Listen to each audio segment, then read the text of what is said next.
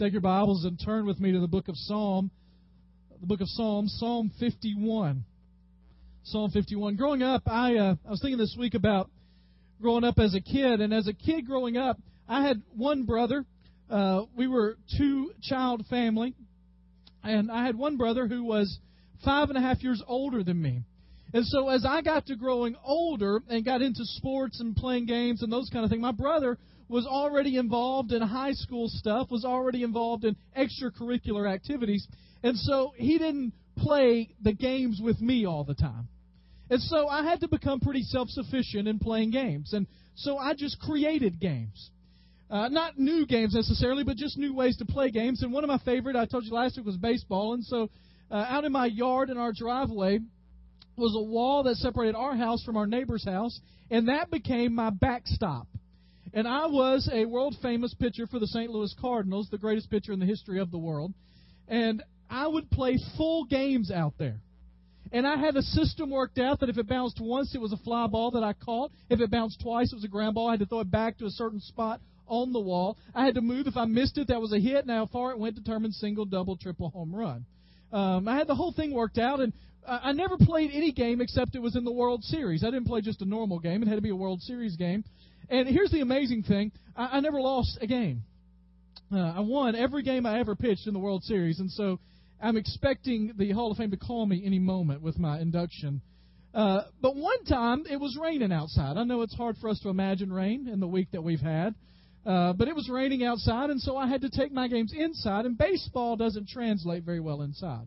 Now we had video games, but video games then were not like video games now, right? I mean, I had the Atari 2600, and baseball on that had four guys that all ran the same direction at the same time. It wasn't quite the same. And so I wanted to find a new game, and I'd heard about this game called soccer. Now, growing up, if you've grown up in America in the last few years, soccer's everywhere. But when I was growing up, it was not everywhere. And I'd heard about this game and thought it would be perfect for my room. And so I had one of a ball just like these, uh, one of these bouncy balls. I thought that would be the perfect ball because it's not hard. It doesn't hurt. If it hits me, if it bounces off, it's not going to hurt. And so this would be the perfect ball. I set up a goal. It was perfect distance between my television cabinet and my dresser. It was right there was my goal.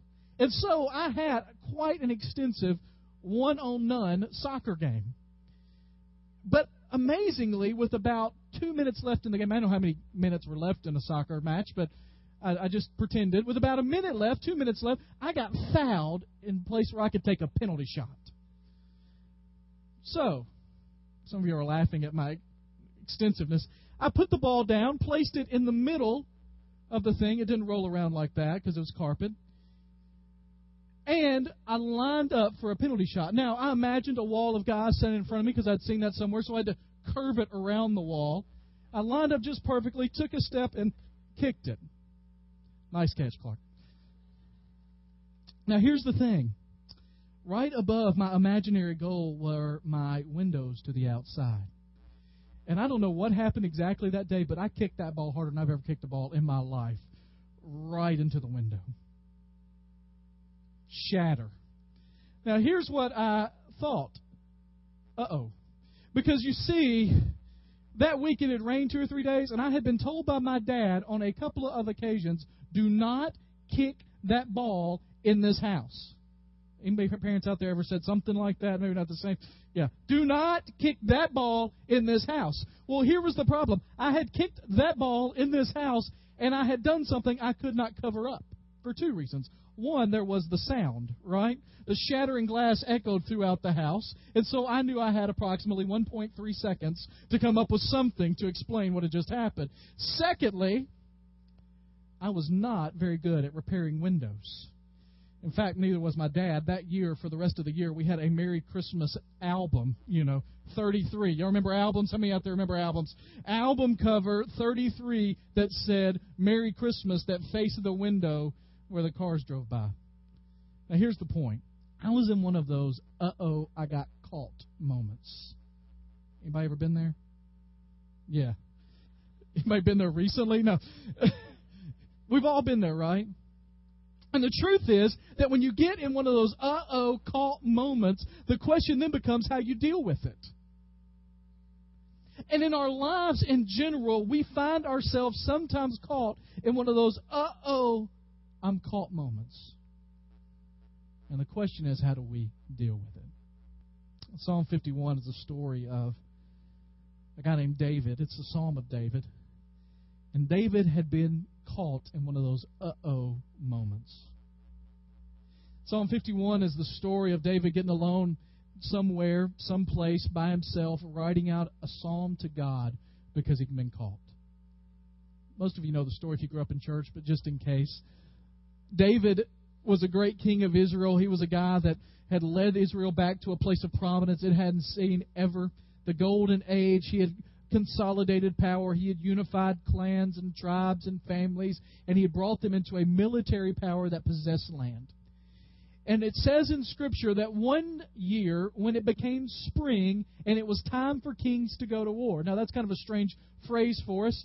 Uh, you have to understand they didn't go to war in winter for obvious reasons, but when spring came, instead of spring signifying in our country flowers and baseball and all of that, in their country, when spring came, it meant it's wartime, let's get ready and go. And it said in Scripture that one time when he was supposed to go to war, David decided to stay back, and he sent them into war. And when he stayed back, he just happened to find himself on the roof one day, next to the roof of a young lady who was taking a bath. And as he allowed himself to be led down that road, he sinned, committed adultery with Bathsheba. Depending on how you read the text, it seems to suggest that it was not, um, it was forced by his power. And to cover up, because there were some consequences and ramifications of that adultery, he decides that the best way to cover that up is to have her husband killed so nobody knows. And so, this man in Scripture that is said he was a man after God's own heart finds himself an adulterer and a murderer. And he decides to live with that for a year.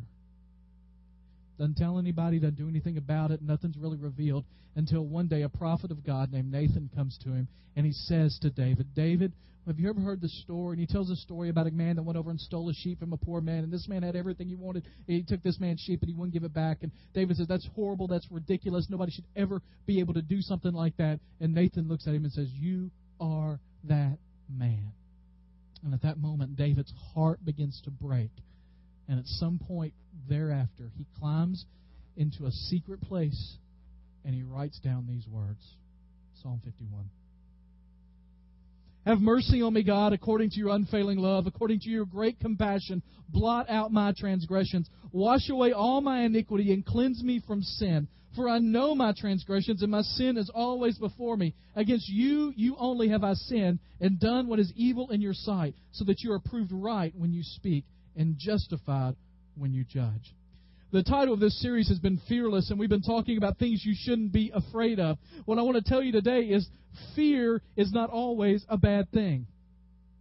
You remember uh, the first story we told a couple of weeks ago was Jesus in the boat, and the wind and the waves are crashing, and everything's going on in the storm, and Jesus calms the storm. And we didn't read the last part of that verse, or the last part of that story, but it says, When the storm died down, they looked around and they said, Wow, who is this that even the storm and the wind and the waves obey him? And then it says, And they were afraid in Scripture, whenever anyone encounters God in a very real and personal way, what immediately happens is their first thought is fear. And so all fear is not bad. And what we have in this Scripture is a fear from David that he has disappointed God with his actions.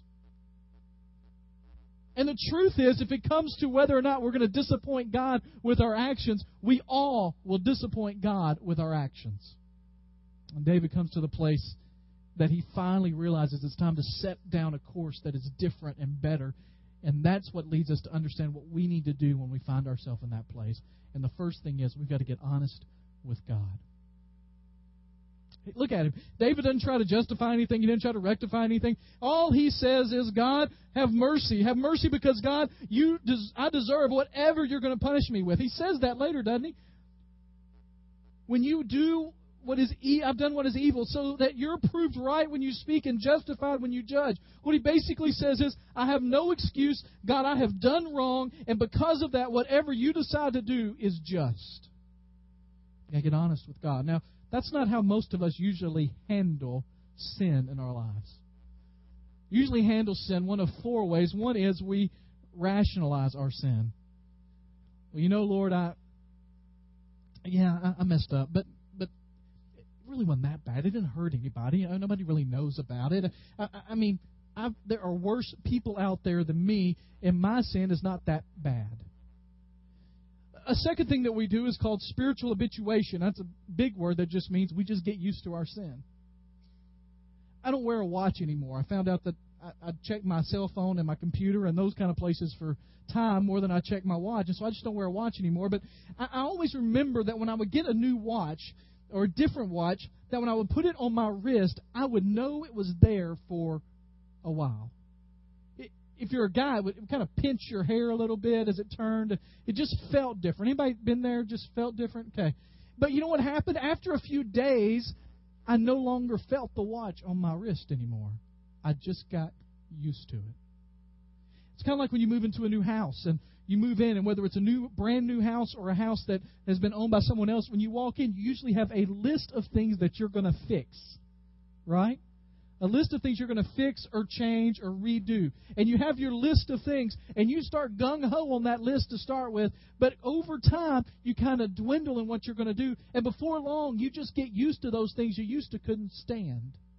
Sometimes our spiritual lives are like that with sin. It just creeps in. And before long, we're doing something so much that we just don't even recognize what it is.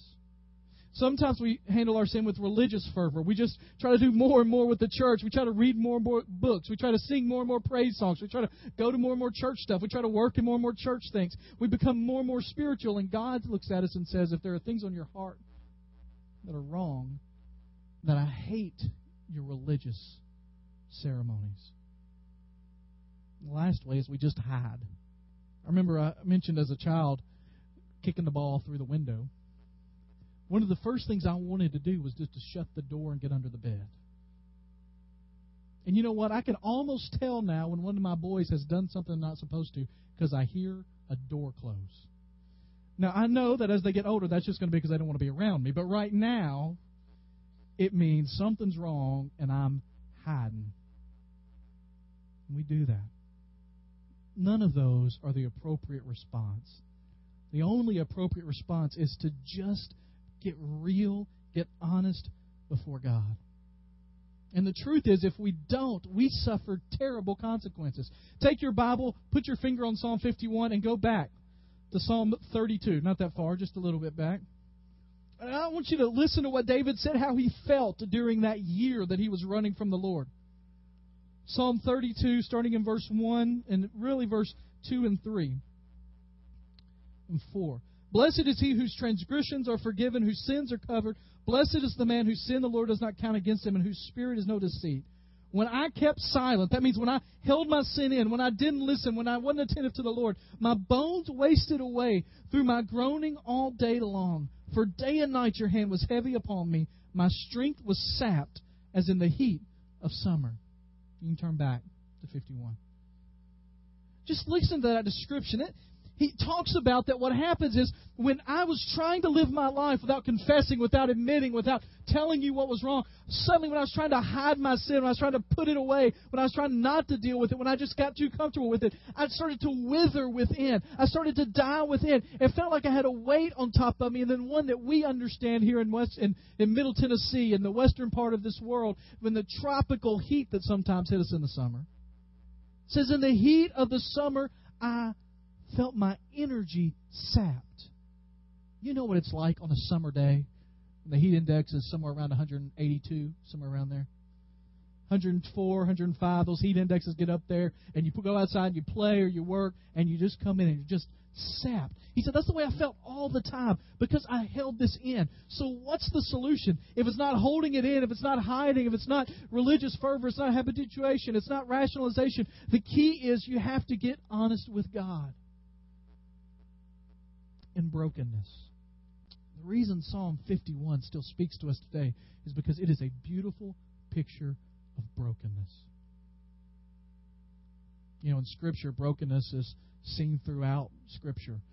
In the very first uh, story of Adam and Eve in Genesis chapter 3, when Adam and Eve sinned, it says that the fellowship was broken.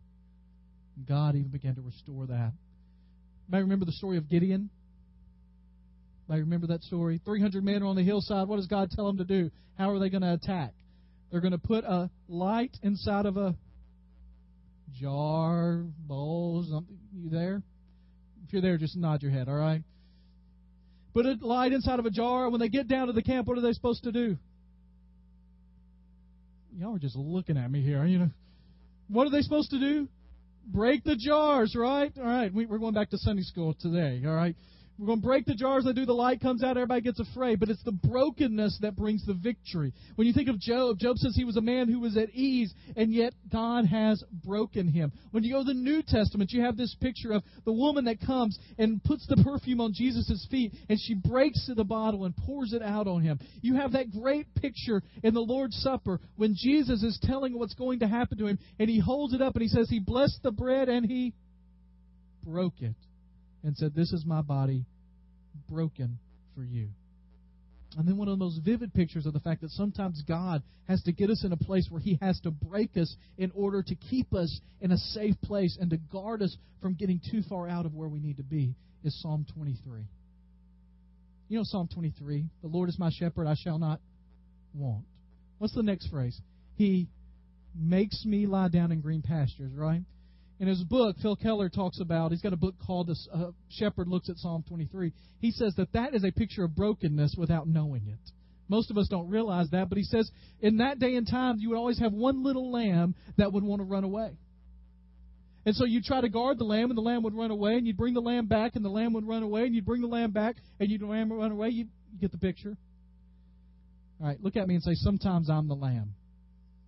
Sometimes we're like that. We run away. And here's what the shepherd would have to do the shepherd would have to bring the lamb back, put him on his lap, guard him. He would want to say to him, Little lamb, don't run away. What's the problem? The lamb is going to run away. So you know what he did? He would take him, put him over his knee, and he would break one of his legs and make him lie down in green pastures. Now, I know that sounds like the most tragic thing that ever happened.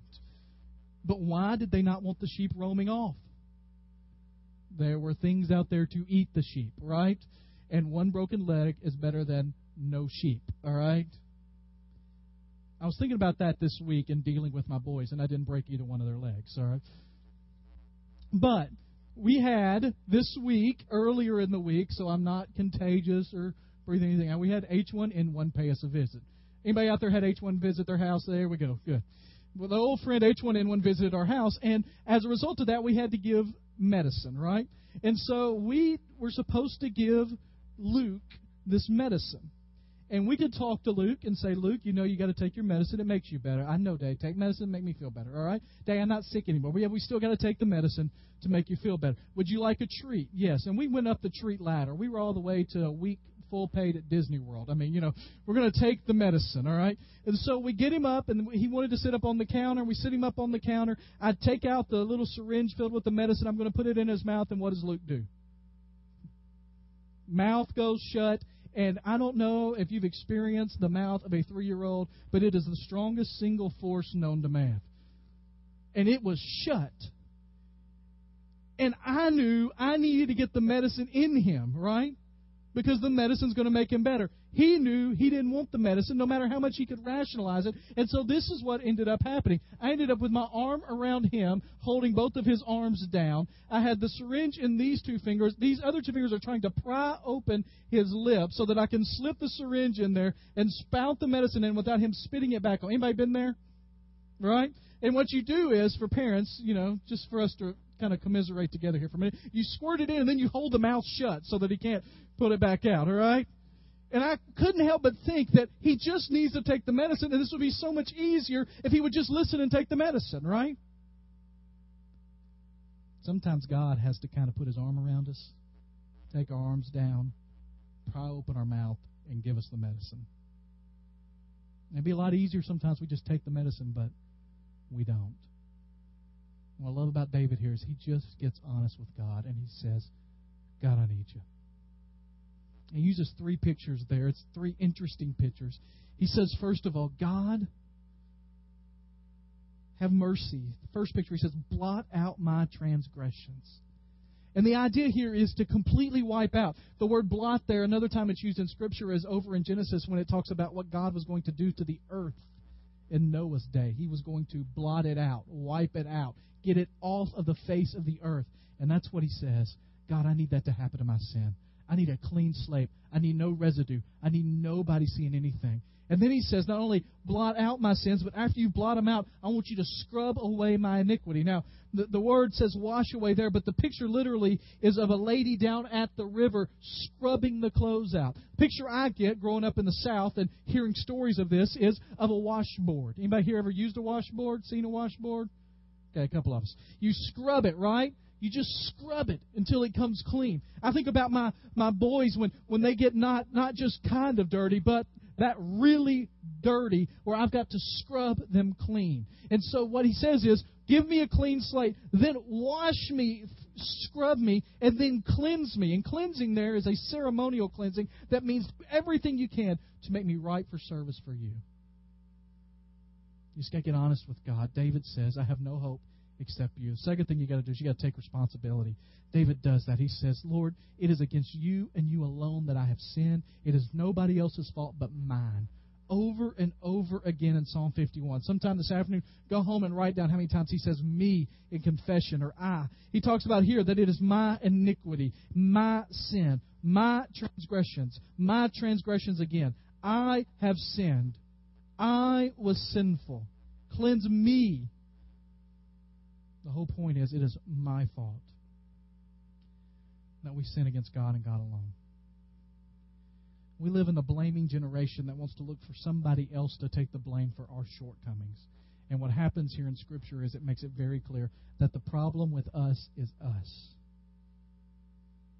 There's a lot of debate going on in America right now why we're not seeing true worship or revival happening or things happening in America. I don't know whether you've seen the reports or not, but the church in America is not growing.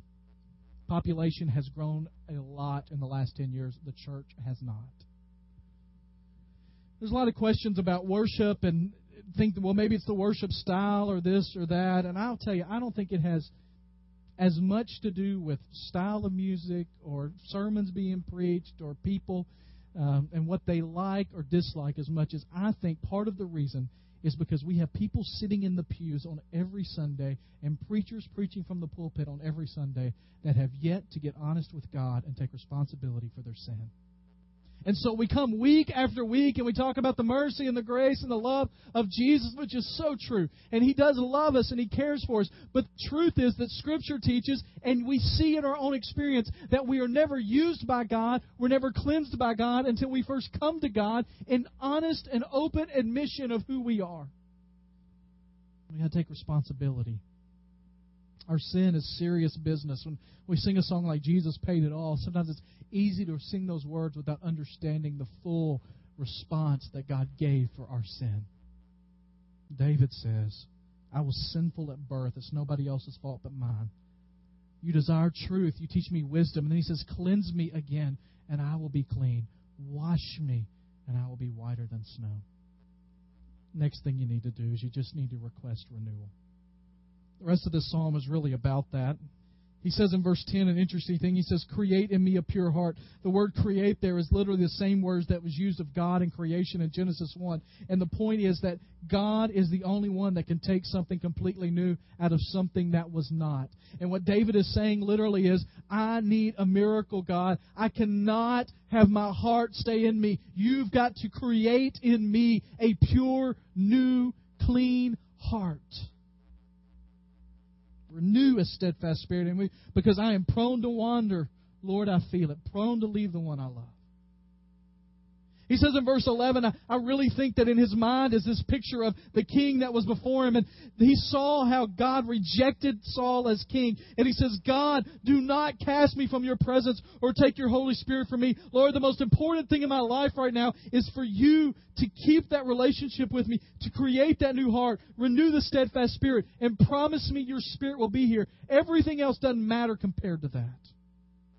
You see, true brokenness is saying, God, I don't just need you. You are all I need. And if everything else falls away and I've got you, that's okay. Restore to me the joy of salvation. Grant me a willing spirit.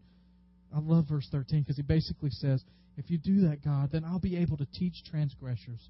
I'll be able to take this failure and turn it into ministry. And one of the most beautiful things about what God does is He often takes our biggest failures and turns them into our most significant ministries.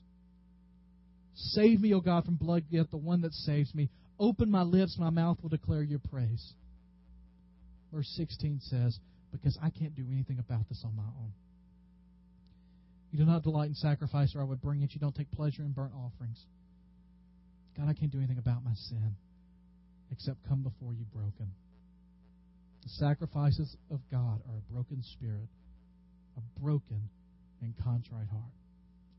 I don't know why God led me to this message this week. I began the week thinking I was going to be a pretty upbeat, happy message. And I'll be honest with you that Psalm 51 is one of those that does come on a happy ending, but I'm afraid that many of us in the church today want to rush to the happy ending without dealing with what leads to that. And as I read this passage of Scripture, I'm reminded again of the desire that we often have to just kind of shut off anytime God begins to convict us. I told y'all a few uh, about a year ago that I had the check engine light come on in my car, right? And how many people run around with a check engine light just always on in their car, never check engine? Well, the more interesting thing is, I took it in to get it serviced, and the first thing they asked me is, "Do you want us just to turn the check engine light off, where it won't come on again?" And I thought, well, my first thought is absolutely. I don't need that thing coming on and bothering me. But here's the problem if there's something wrong with my engine, how am I going to know? I'm not. Because I'm not good enough to know that on my own. Here's the thing in churches, we've become real good at turning the check engine lights off. And there are Sundays when you sit here and God begins to work in your heart, God begins to say something to you, and the first thing you want to do is, could you please shut that check engine light off? And the real danger is you're here today and God may have spoken to you through something that was spoken or some song that was sung, and the first thing you want to do is shut that check engine light off. In just a moment, we're going to have a time of decision. We're going to sing. I'm going to invite you to come if you feel the Lord speaking to your heart. Let me just advise you don't turn the check engine light off. Sometimes God will bring circumstances in your life. Sometimes it'll feel like you're the little lamb being held down by the Lord. Perhaps that's a signal to you that it's time to change some things.